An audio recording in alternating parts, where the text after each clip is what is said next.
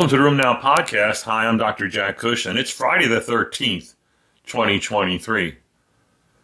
Let's start this week with what I think is really a great overview of polymyalgia rheumatica. Sarah Mackie and colleagues published this week in Lancet a full read review. You got to download this, you got to read it. It's a great reference. It covers all the concerns that you may have. Um, and it's available this week in Lancet. It's called a seminar um, sort of like an overview or review.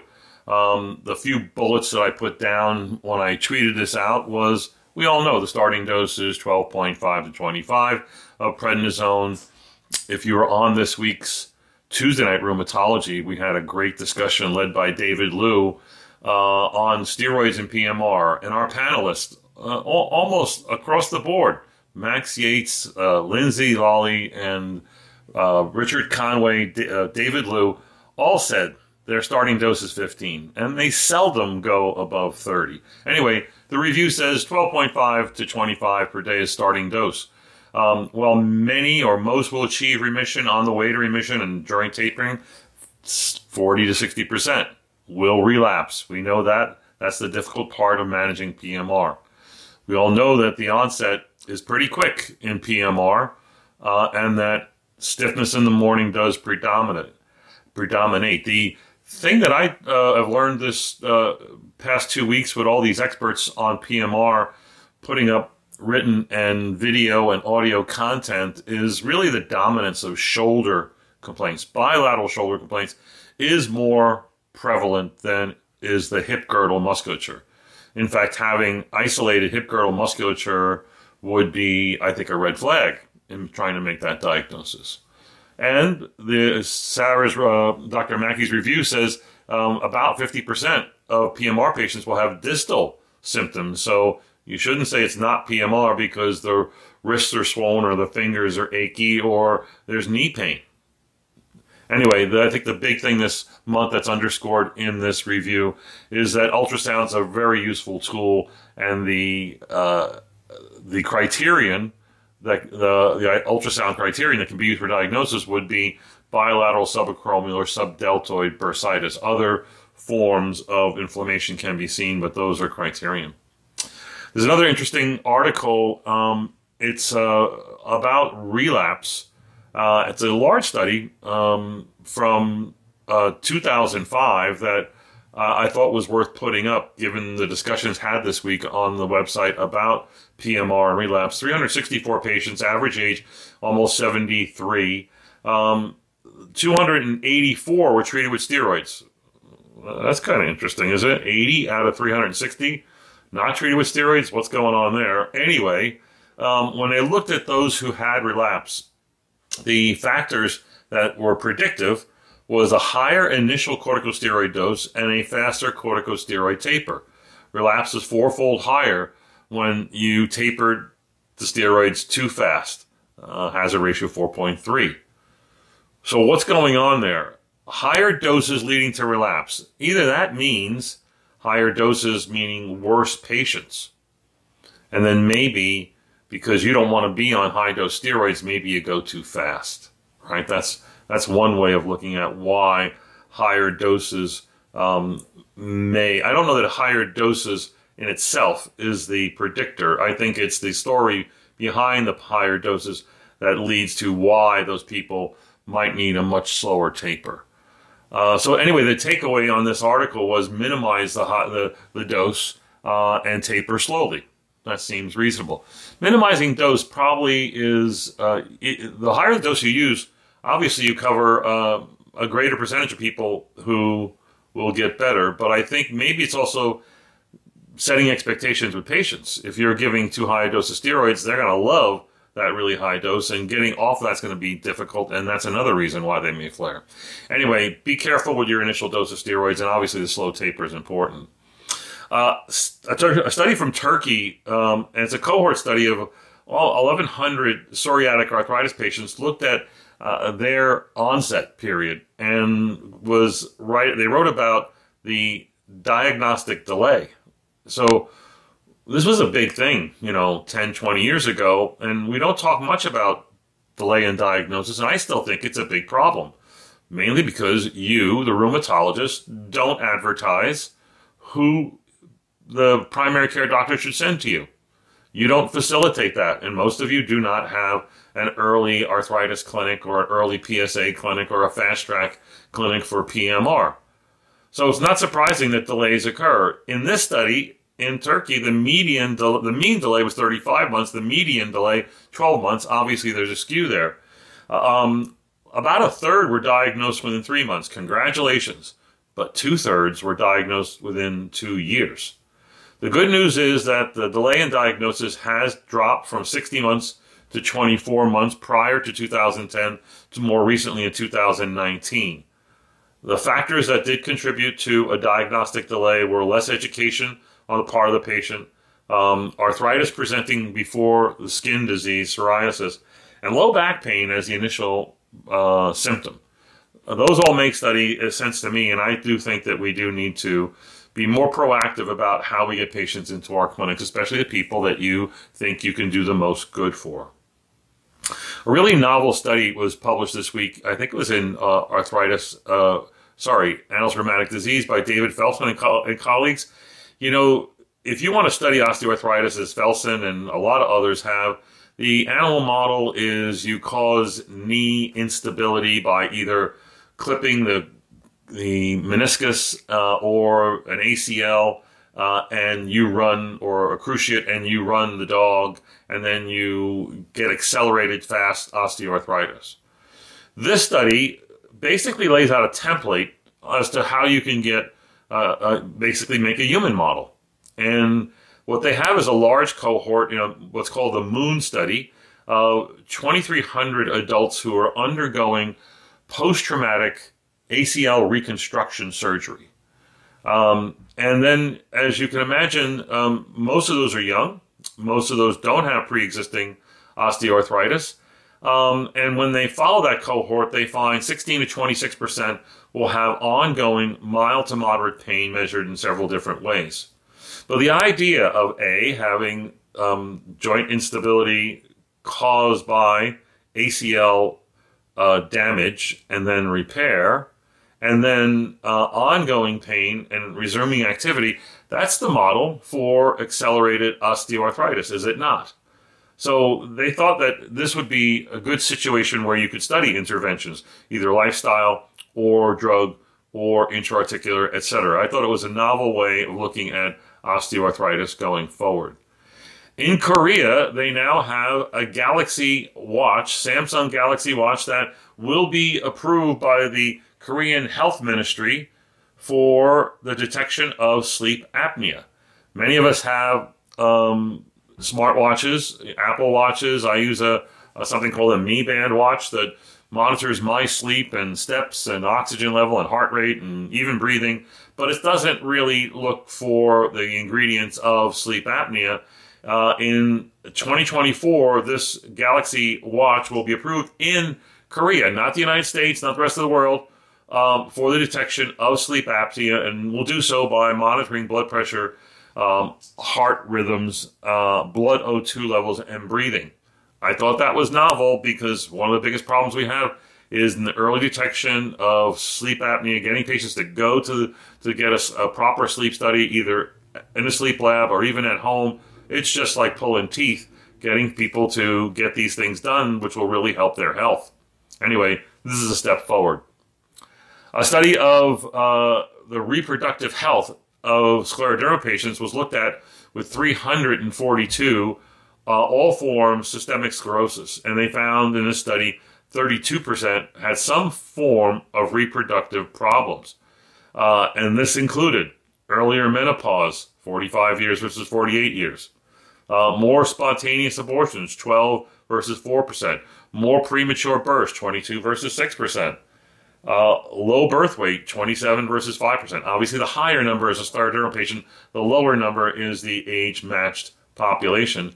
More C-sections in scleroderma as well, 49% uh, versus 19%. Interestingly, no reports of increased infertility in patients with systemic sclerosis.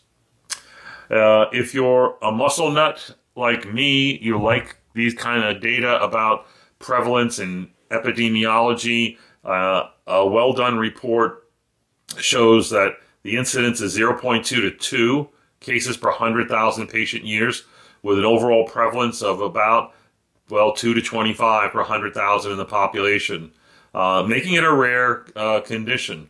Uh, it does, the incidence rates and prevalence rates do vary with geography uh, and with gender, um, but uh, they did note that the, these uh, myopathies are still underreported in South Africa, um, South, sorry, Africa, South America, and Asia. So it tends therefore be you know a Northern European, Scandinavian, largely Caucasian disorder. Uh, although we certainly see it in other uh, um, racial groups and uh, pretty much in all genders. Um, a few years ago, in grand rounds at University of Texas, we were having a combined conference with our pediatric rheumatology department and our pediatric rheumatologists were asserting that uh, anakinra can be associated, or IL 1 inhibition can be associated with hepatotoxicity. And I said, I don't know about that. I did a, I did the original research in, in anakinra and its use in um, rheumatoid arthritis, leading to its FDA approval. There are a lot of anakinra studies and whatnot, and and treat, use a lot of anakinra in treating patients with systemic JIA Still's disease. Um, anyway, it turns out that they were right, and I was not aware of the cutting edge that they were aware of, and that is hepatotoxicity can occur with anakinra and also, by the way, other IL 1 inhibitors. It's been reported quite a bit in pediatric rheumatology patients, obviously getting anakinra either for autoinflammatory conditions or Still's disease. Um, and these mainly taking the form of LFT elevations usually not to the point of liver damage, and it is sort of a drug-induced syndrome. So you stop the drug, the, the liver dysfunction does go away. Um, and and they had three case reports. I put those up, and interestingly, that was the default diagnosis. Even though there are other reasons such patients would have LFT elevations, so their systemic inflammatory disease, like Still's disease, well known, 40 to 60 percent will have uh, LFT elevations. The development of macrophage activation syndrome, which is LFTs are a hallmark feature. Other drugs that they may get. Anyway, even when those are excluded, uh, IL-1 inhibition can be associated with uh, LFT elevations. You might want to look for that. I think the big news of the week, um, at least according to our website, is that the FDA approved the IV formulation of secukinumab, um, a, an IL-17 inhibitor, previously, as you know, approved for a lot of different things, adults and kids.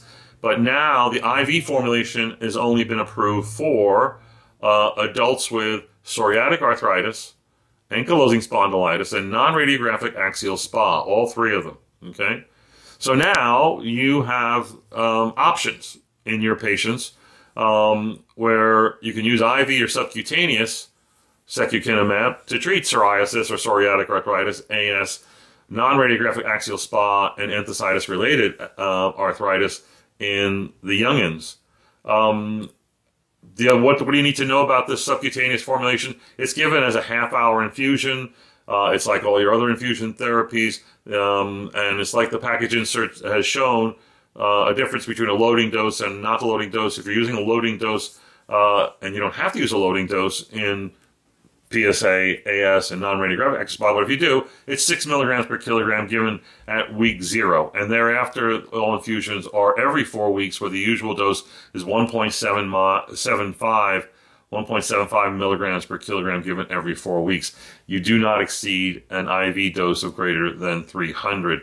Uh, in looking through the package insert, I see no other um, concerns or red flags. It does say you know, check for TB prior to or with the start of therapy, and because that's what it said for secukinumab before. Um, do I believe IL 17 inhibition is a risk factor for TB? No, I don't. Why then is it in the package insert? Because that's the way the studies were done. And that's it, pure and simple. Your risk of TB, as you know, very, very high with TNF inhibitors. TNF inhibitors, and oh yeah, TNF inhibitors and maybe anything that uh, inhibits interferon to some extent. But all the other biologics we use have very low risk, and if they get them if you see TB events on other biologics, B cell inhibitors, T cell inhibitors, whatever, it's because you're in a high endemic area or it's a very fluke event. Uh, whereas there's a biologic rationale for the risk with um, TNF inhibitors. Uh, so that's the big news on secukinumab. Uh, again, another report enforcing that the COVID experience has been a challenge for uh, uh, rheumatic disease patients. So, a study of um, over 350,000 COVID infected individuals compared to 6.1 million controls shows that COVID infection increased the risk of alopecia areata, and this is new cases, new reports, by 12%. Alopecia totalis by 74%. ANCA associated vasculitis, uh, almost threefold or 300% increased risk.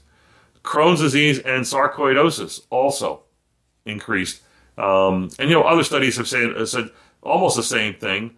Uh, I guess the point is that, you know, that spike protein and infection is a, is a stimulus that as generates an, an innate immune response. It is a pathogen associated molecular pattern leading to the inflammasome being activated. And, and some people, they may be, that's sort of the, all the, the trigger that they, they need to become an autoimmune state. Interesting.